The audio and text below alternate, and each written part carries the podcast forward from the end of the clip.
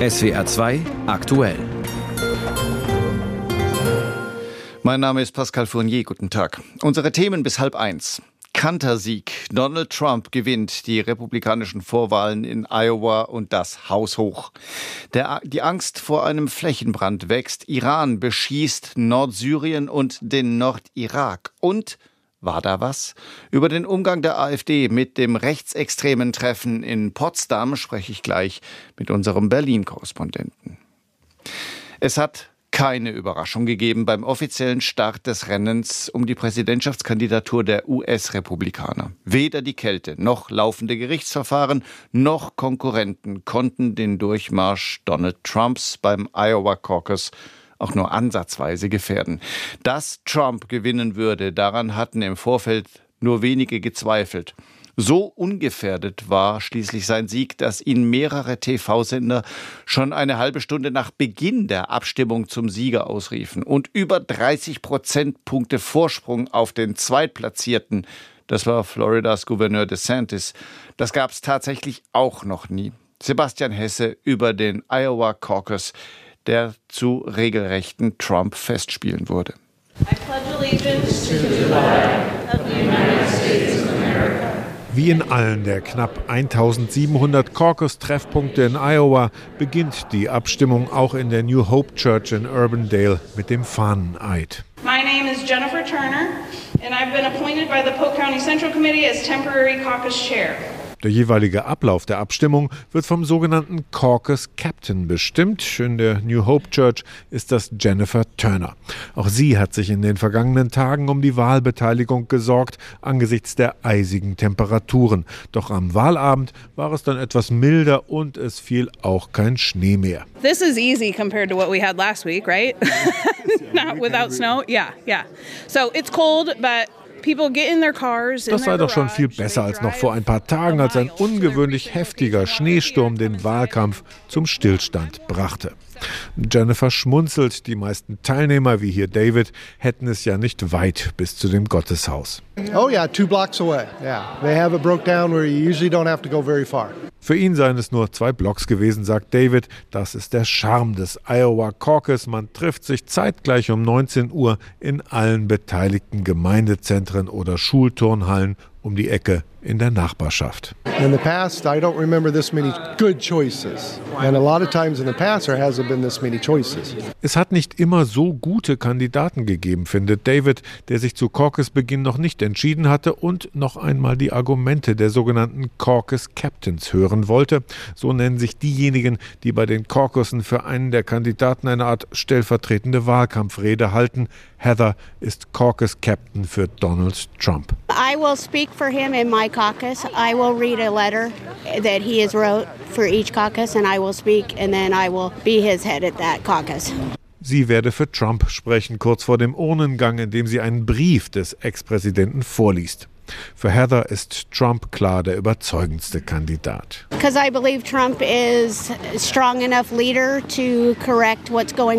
Allein Trump sei die starke Führungspersönlichkeit, die weltweit korrigieren könne, was derzeit schief läuft in der Ukraine, in Israel.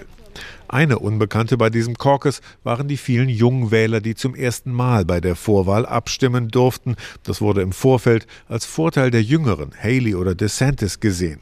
Aber Erstwählerin Lauren stimmte bei ihrem Caucus-Debüt ganz im Landestrend für Trump. I don't think there's an area in life that you could say has improved under this current administration. So I think it's fired up a lot of people my age who especially Es gibt doch keinen Bereich des Lebens, wo sich unter Joe Biden etwas verbessert hat, sagt sie. Speziell für junge Leute. Studiengebühren, Eigenheime, alles unbezahlbar. In der New Hope Church in Urbandale wurde am Ende anders abgestimmt als im Landesschnitt. Die Wählergunst verteilte sich fast gleichmäßig auf DeSantis, Trump und Haley, wobei der Gouverneur von Florida knapp den Sieg davontrug. Sebastian Hesse berichtete aus den USA. Die iranische Führung hatte Rache geschworen nach dem Anschlag von Kerman mit über 90 Toten und fast 300 Verletzten. Unbekannte hatten Anfang des Jahres eine Trauerveranstaltung für einen getöteten iranischen General mit zwei Sprengsätzen angegriffen. Inzwischen hat der Islamische Staat, der IS, den Anschlag für sich reklamiert, aber aus iranischer Sicht sitzen die wahren Drahtzieher in Washington und in Tel Aviv. In der vergangenen Nacht hat Teheran seine Drohung wahrgemacht und als Vergeltung für den Anschlag mehrere Raketen abgefeuert auf Ziele im Nordirak und in Nordsyrien. Ziele, die aus Teheraner Sicht einen Zusammenhang mit den USA und mit Israel haben. Heikel genug, aber hinzu kommt, dass die abgefeuerten Geschosse theoretisch auch israelisches Gebiet erreichen könnten. Die Angst vor einem Flächenbrand in der Region, einer Ausweitung des Gazakriegs, ist in der vergangenen Nacht gewachsen. Thomas Bohmann. Seit Tagen hatten die iranischen Revolutionsgarden angekündigt, sie würden Vergeltung üben für den Terroranschlag von Kerman. Dort starben vor knapp zwei Wochen fast 100 Menschen bei zwei Selbstmordanschlägen. Nun also schlug das iranische Militär zurück. In den sozialen Netzwerken sind Videos zu sehen, wie die Raketen irgendwo im Iran in den Nachthimmel starten, auf Ziele im Nachbarland Nordirak und im weiter entfernten Nordsyrien. Dort, in Nordsyrien, habe man ein Quartier der Terrormiliz IS getroffen, hieß es aus Teheran. Der IS hatte sich zu dem Doppelanschlag in Kerman bekannt. Die iranische Führung behauptet, die IS-Terrormiliz fungiere nur als Söldner. Die wahren Drahtzieher der Anschläge seien die USA und Israel. Deshalb seien einige der Raketen, so hieß es weiter aus Teheran, auf das Spionagezentrum des israelischen Geheimdienstes Mossad in Erbil im Nordirak abgefeuert worden. Der Irak hat scharf gegen diese Angriffe aus dem Nachbarland protestiert und die Anschuldigungen des Iran als falsch bezeichnet. Durch die Raketeneinschläge seien vier unbeteiligte Zivilisten getötet worden. Der Sprecher des iranischen Außenministeriums hingegen, Nasser Kanani, wertet die Militäraktion als vollen Erfolg. Mit einer präzisen und gezielten Operation habe man, so wörtlich, die Hauptquartiere der Kriminellen identifiziert und getroffen. Hört man sich auf den Straßen Teherans heute um, fallen die Reaktionen unterschiedlich aus. Das war richtig so, sagt ein Passant. Wenn sich der Iran nicht wehren würde, dann würde es vielleicht mehr Angriffe gegen den Iran geben. Ja, diese Raketen der letzten Nacht waren richtig. Ein Ladenbesitzer hingegen winkt ab und sagt, ich glaube nicht, dass das iranische Volk irgendwas davon haben wird. Wir sind doch seit Jahrzehnten in militärische Scharmützel und in Wirtschaftskriege verwickelt. Die Raketen, die das iranische Militär in der vergangenen Nacht abgefeuert hatte, haben eine Reichweite von 1200 Kilometern. Sie könnten damit theoretisch also auch vom Iran aus Ziele in Israel treffen, Tel Aviv oder Jerusalem. Das iranische Militär hat also in der vergangenen Nacht seine Schlagkraft demonstriert. Nader Karimi Juni, Analyst und Journalist aus Teheran, glaubt jedoch nicht, dass die Gefahr besteht, der Iran könnte in den Gaza-Krieg eingreifen. Mir scheint, die Raketenangriffe der vergangenen Nacht waren hauptsächlich ein Zeichen nach innen an die eigene Bevölkerung im Iran. Es ist doch klar, die Kurden dort in der irakischen Region Kurdistan werden nicht auf diese Raketenangriffe antworten. Es wird keinen Gegenschlag geben gegen den Iran und damit auch keine Eskalation. Sagt der Journalist Karimi Juni in Teheran, die iranische Führung habe mit der Vergeltung für den Terroranschlag von Kerman Stärke zeigen wollen. Das Ziel habe sie nun erreicht, deshalb rechne er nicht mit einer weiteren Eskalation. Ins Inland. Offiziell will die AfD mit der rechtsextremen identitären Bewegung nichts zu tun haben. Hat sie auf eine Unvereinbarkeitsliste gesetzt, fragt sich ernsthafte Abgrenzung oder doch eher politische Kosmetik? Denn als einer der führenden Köpfe der identitären Bewegung, Martin Sellner, bei jenem inzwischen nicht mehr geheimen Geheimtreffen in Potsdam über Remigration schwadronierte, also über die massenhafte Ausweisung von Menschen mit ausländischen Wurzeln, da war unter den Teilnehmern unter anderem Roland Hartwig. Das ist insofern interessant, als der Mann der persönliche Referent und damit ein enger Vertrauter von Partei Co-Chefin Weidel ist, beziehungsweise war. Denn nun hat man sich getrennt in gegenseitigen Einvernehmen, wie es heißt. Philipp Prost in Berlin, wie interpretieren Sie diesen Schritt? Naja, das ist schon der Versuch, Schaden von Alice Weidel als Parteichefin abzuwenden. Hartwig, der gehörte zu den engsten Mitarbeitern von Alice Weidel, also ein Vertrauter mit Kontakten in den Bundesvorstand der AfD, so gesehen ein Strippenzieher im Hintergrund. Und dass Hartwig seinen Job jetzt los ist, spricht dafür, dass sich Alice Weidel schützen möchte, indem sie sich von ihm eben distanziert. Halten Sie es denn für glaubwürdig, für denkbar, dass Weidel nicht wusste, dass einer ihrer engsten Vertrauten an diesem Treffen teilgenommen hat? Ja, auszuschließen ist das natürlich nicht, aber es ist, finde ich, schwer vorstellbar. Hartwig äh, selbst soll auf diesem Treffen in Potsdam ja mit seinen engen Kontakten in die Parteispitze der AfD geworben haben und dass die Ideen einer massenhaften Ausweisung von Menschen mit Migrationshintergrund dort auch auf offene Ohren stoßen. Dann gibt es noch Recherchen von der Zeit, die jetzt außerdem nahelegen, dass auch äh, Co-Parteichef Tino Kropalla in der Vergangenheit sogar persönlich an Treffen dieser rechtsextremen Runde teilgenommen haben soll. Also daher würde es mich doch sehr wundern, äh, wenn Alice Weidel von all dem überhaupt gar nichts mitbekommen haben soll. Diese rechten Treffen, die Sie angesprochen haben, Kropala beruft sich auf Gedächtnislücken, will sich überhaupt nicht daran erinnern, ob er daran teilgenommen hat oder nicht. Jetzt dieses Treffen in Potsdam. Warum windet sich denn die AfD plötzlich so? Sonst gibt sich die Partei ja auch nicht allzu viel Mühe, mit ihrer rechten Gesinnung hinter Berg zu halten und fährt in Umfragen ja auch ziemlich gut damit. Naja, dieses Treffen hat dann doch nochmal eine andere Qualität, weil hier konkrete Pläne geschmiedet worden sein sollen, wie man äh, durch Gesetze Menschen aus Deutschland vertreiben kann. Das alles für den Fall, dass die AfD in Regierungsverantwortung kommt. Die Teilnehmer selbst sollen ja von einem Masterplan gesprochen haben, den man dann aus der Schublade holt.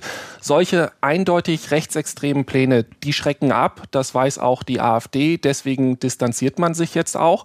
Die Partei, die spielt ja gerne mit diesem rechten Gedankengut nach dem Motto, ja, das wird man doch noch sagen dürfen, auch um die Grenzen des Vorstellbaren zu verschieben. Aber aufgeschrieben, zum Beispiel im Parteiprogramm, ist das dann doch immer eher sehr schwammig, um wenig Angriffsfläche zu bieten. Deswegen sollte dieses Treffen, bei dem es ja um einen Masterplan ging, wohl auch im Verborgenen bleiben. Wenn man es zusammenfasst aus Ihrer Sicht, Herr Brust, wie beschädigt ist Alice Weidel jetzt? Könnte diese ganze Angelegenheit für Sie noch irgendwie zum Problem werden oder lässt sich das weglächeln? Das kommt jetzt darauf an, wie sich die Sache weiterentwickelt. Zum Beispiel, ob man Alice Weidel noch nachweisen kann, dass sie möglicherweise doch persönlich involviert war. Auffällig ist, dass sich die AfD sehr bemüht, die Sache runterzuspielen. Also das Treffen in Potsdam, das wäre doch nicht der Rede wert. Es sei ein privates Treffen gewesen und die Aufregung darum inszeniert. Äh, das hat zum Beispiel der Fraktionsgeschäftsführer der AfD heute Morgen gesagt. Und angeblich gab es auch persönliche Differenzen zwischen Alice Weidel Weidel und ihrem Mitarbeiter Hartwig. Das hätte dann zu der Entlassung geführt. Also man versucht sich zu schützen, wo man kann, möglicherweise auch, weil am Wochenende Zehntausende gegen die AfD auf die Straße gegangen sind. Alice Weidels persönlicher Referent muss gehen, möglicherweise wegen eines Treffens mit rechtsextremen Informationen und Einschätzungen waren das von Berlin-Korrespondent Philipp Brost. Und dieses Gespräch oder auch die ganze Sendung können Sie, wenn Sie mögen, auch nochmal nachhören. Das Audio finden Sie auf unserer Homepage www.swr2.de. Laut UNICEF werden Jahr für Jahr Millionen Frauen und Mädchen gegen ihren Willen verheiratet. Für die meisten ein Urteil lebenslänglich, zumal in vielen Kulturen ein Ausscheren, eine Flucht aus einer solchen Zwangsehe für die Frau lebensgefährlich ist. Und selbst nach einer Scheidung ist der Albtraum möglicherweise noch nicht vorbei. Archaische Vorstellungen von Familienehre, von weiblicher Pflicht zu Gehorsam und von männlicher Ehre sind für viele Frauen ein tödlicher Cocktail. Heute hat der Europäische Gerichtshof in Luxemburg dazu ein bemerkenswertes Urteil gefällt. Häusliche und familiäre Gewalt, so der EuGH, sind als Fluchtgrund anzuerkennen. Einzelheiten von Gigi Deppe. Geklagt hat eine türkische Kurdin, die 2018 nach Bulgarien eingereist ist. Sie hat bei Befragungen angegeben, sie sei mit 16 Jahren zwangsverheiratet worden, habe drei Töchter bekommen und sei während ihrer Ehe von ihrem Mann immer wieder geschlagen worden. Ihre eigene Familie habe ihr nie geholfen. 2016 sei sie aus der Wohnung geflohen. 2017 habe sie eine Strafanzeige erstattet, auch weil sie am Telefon immer wieder von ihrem Mann bedroht worden sei. 2018 wurde sie geschieden und fürchtet nun von ihm, von seiner oder ihrer Familie getötet zu werden, wenn sie in die Türkei zurückkehren müsste. Die bulgarischen Gerichte lehnten allerdings ab, ihr Schutz zu gewähren. Häusliche Gewalt sei nach bulgarischem Recht kein Verfolgungsgrund. Sie sei auch nicht Opfer von Verfolgung aufgrund ihres Geschlechts. Und sie könne vor allem auch deswegen keinen Schutz bekommen, weil es nicht der türkische Staat sei, der sie verfolgt habe. Aber diese Argumente greifen nicht, so die obersten Richterinnen und Richter der EU. Die Große Kammer, ein wichtiges Gremium des Gerichtshofs, hat entschieden, wenn Frauen in ihrem Herkunftsland aufgrund ihres Geschlechts sexueller oder häuslicher Gewalt ausgesetzt sind, kann ihnen internationaler Schutz in der EU gewährt werden sei es, dass sie als Flüchtlinge anerkannt werden oder zumindest nicht abgeschoben werden dürfen. Dabei bezieht sich der Gerichtshof auf die sogenannte Istanbul-Konvention, also das internationale Übereinkommen von 2011 zum Schutz von Frauen vor Gewalt. Für Peter von Auer von der Hilfsorganisation Pro Asyl ein gutes Urteil. Die Entscheidung ist aus unserer Sicht sehr zu begrüßen. Sie zeigt auch wieder einmal, wie wichtig die Istanbul-Konvention zum Schutz von Frauen vor häuslicher Gewalt ist und dass sie eben auch im Asylrecht eine Rolle spielt. In dem Urteil setzt sich der Europäische Gerichtshof auch mit der Frage auseinander, inwieweit die bedrohten Frauen Gelegenheit hätten, an ihrer Situation selbst etwas zu ändern. Aber, so sagt das Gericht, Frauen, die sich einer Zwangsehe entziehen oder ihren Haushalt verlassen, könnten häufig nichts machen. Das würde in bestimmten Ländern von der Gesellschaft missbilligt und sie würden stigmatisiert. So deutlich wie in dieser Entscheidung hat der EuGH sich hier noch nicht bewegt, sagt Peter von Auer von Pro Asyl. Aktuell läge dem Gerichtshof auch der Fall einer afghanischen Frau in einer vergleichbaren Situation vor. In Deutschland hätten die Gerichte allerdings in den letzten Jahren ohnehin schon öfter zugunsten der Frauen entschieden. Die Rechtsprechung in Deutschland ist bislang auch nicht so restriktiv, aber ich denke, dass jetzt insgesamt europaweit dadurch einfach Klarheit gesprochen ist und der EuGH gezeigt hat, dass in diesen Fällen europaweit Schutz zu gewähren ist. Wobei auch mit dem neuen Urteil des EuGH werden Behörden und Gerichte die jeweiligen Tatsachen individuell prüfen müssen. Der EuGH sagt hier, die Bedrohung sei von Fall zu Fall mit Wachsamkeit und Vorsicht zu ermitteln. Gigi Deppe berichtete. Die großen Kundgebungen der Bauern sind nach der gestrigen Großdemo in Berlin erstmal beendet und damit auch eine Woche, in der die Polizei wieder einmal im Dauereinsatz war, um für Sicherheit und Ordnung zu sorgen. Ist ja auch ihr ureigenster, oft genug auch reichlich undankbarer Job. Aber dann gibt es auch Schlagzeilen wie zum Beispiel im Winter 2022 über Nazi-Symbole und rechte Äußerungen in Chatgruppen innerhalb der Polizei. Solche Fälle zeigen, die Polizei, auch in Baden-Württemberg, muss sich auch intern gegen Demokratiefeinde schützen. Dabei helfen soll ein Pilotprojekt für Demokratie und Toleranz, das mit Jahresbeginn von ursprünglich fünf auf nunmehr alle 13 Polizeipräsidien im Land ausgerollt wird. Astrid Maisoll. Winter 2022. Es werden Chatnachrichten bekannt, die für Aufruhr in der Polizei sorgen. Hakenkreuze und Abbildungen von Hitler werden geteilt. Gefunden in mehreren Chatgruppen von Polizeibeamtinnen und Beamten. Das zeigt, es ist nicht ausgeschlossen, dass es auch in den Reihen der Polizei Demokratiefeinde geben kann. Doch über die Polizei als Ganzes sagen solche Fälle recht wenig aus, erklärt der Wissenschaftler Daniel Köhler. Nein, ich denke, das kann man auf keinen Fall sagen, dass es besonders schlimm um die Polizei in Baden-Württemberg steht und wir deswegen dieses Projekt gemacht haben. Daniel Köhler arbeitet beim Kompetenzzentrum gegen Extremismus CONEX. Sein Job? Organisationen beraten und schulen, wie man sich gegen verschiedene Arten von Extremismus wappnet. Er bringt zusammen mit seiner Kollegin Julia Phillips die Strategiepatenschaft für Demokratie und Toleranz in die Polizeipräsidien im Land. In jedem Präsidium werden Freiwillige gesucht, die dann Ausflüge, Vorträge und Diskussionsrunden für ihre Polizeikolleginnen und Kollegen organisieren.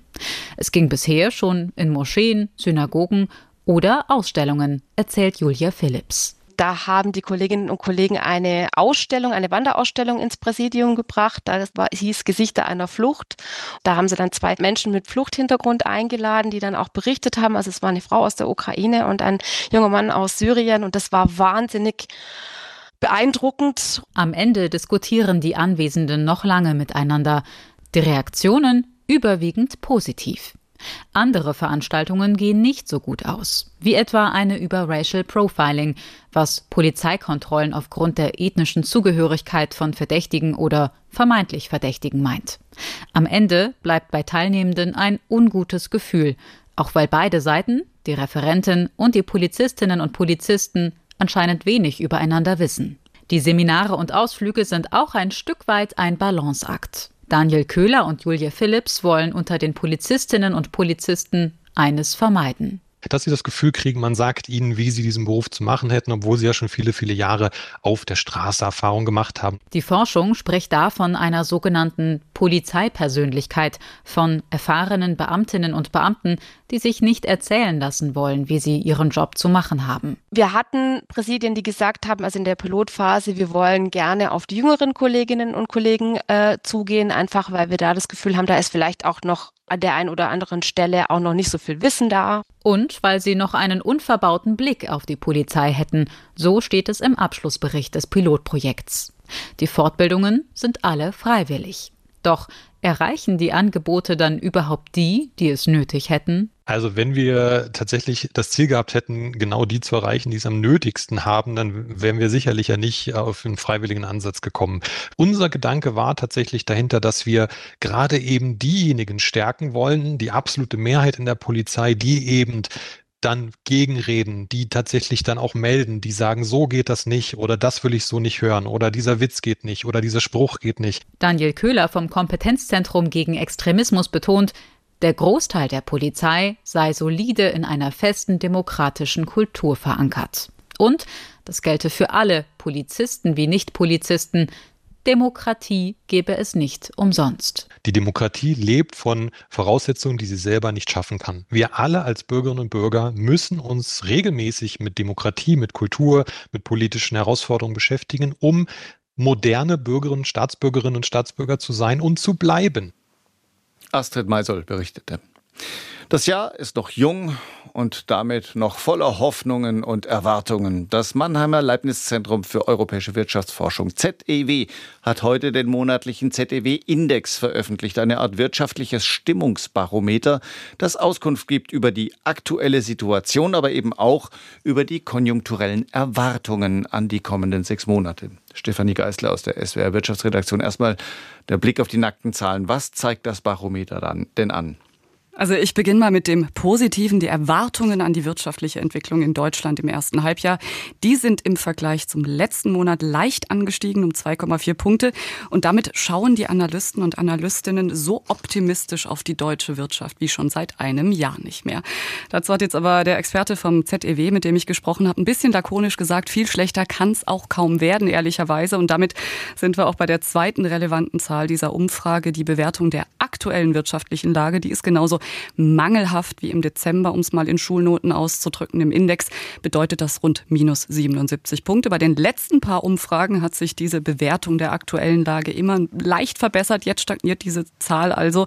Und das könnte auch damit zu tun haben, dass die Inflation im Dezember wieder leicht angestiegen ist. Minus 77 Punkte. Können Sie das historisch ein bisschen einordnen? Was besagt diese Zahl genau? Genau, sonst steht die Zahl ja auch so referenzlos im Raum. Also richtig gut mit plus 80 Punkten war es zuletzt Mitte 2018. Interessanterweise ist es aber schon im Laufe des Jahres 2019 deutlich bergab gegangen in den Minusbereich, also schon vor Corona. Das vergisst man heute ganz gerne. Auch damals stand die Wirtschaft schon vor Herausforderungen. Das hatte unter anderem mit internationalen Handelskonflikten zu tun. Stichworte waren damals Trump, China und natürlich auch der Brexit. Und äh, der absolute Tiefpunkt, der war dann tatsächlich im Mai 2020 mit minus 93 Punkten, als eben die Corona-Pandemie und die Lockdowns die Wirtschaft dann mit voller Wucht lahmgelegt haben. Sie haben zu Beginn unseres Gesprächs gesagt, die Erwartungen an die Zukunft, also an das erste Halbjahr, die hellen sich leicht auf. Ist es nur Prinzip Hoffnung oder gibt es da auch handfeste Faktoren, die diese Erwartung irgendwie unterstützen? Ja, ein bisschen von beidem würde ich sagen. Der Optimismus, der hat vor allem zumindest nach der Interpretation vom ZEW mit der Zinspolitik zu tun. Mehr als die Hälfte der Experten, die das ZEW befragt hat, setzen darauf, dass die Europäische Zentralbank noch im ersten Halbjahr die Zinsen senkt. Der Leitzins, der steht ja gerade noch bei 4,5 Prozent. Die Inflation geht jedoch langsam, aber stetig zurück, bekanntermaßen. Und das stimmt die Wirtschaft offenbar optimistisch, denn wenn die Zinsen fallen, dann äh, würde es ja perspektivisch wieder billigeres Geld geben. Übrigens, ein noch größerer Anteil der Befragten geht davon aus, dass die amerikanische FED, die amerikanische Zentralbank, die Zinsen senkt, auch wenn sich die US-Kerninflation zuletzt als hartnäckig erwiesen hat. Vielleicht noch zum Schluss wichtig, dieser ZEW-Index, über den wir sprechen, der befragt anders als das IFO-Institut vor allem Analysten von Banken und Versicherungen. Der IFO-Geschäftsklimaindex, der befragt ja ausschließlich die Unternehmerinnen und Unternehmer selbst. Und dieser Index, der ist Mitte Dezember zuletzt überraschend gesunken. Der nächste kommt in den nächsten Tagen mit dem Stimmungsbild direkt aus den deutschen Vorstandsetagen. Und da wird sich zeigen, ob die Ergebnisse vom ZEW wiedergespiegelt werden.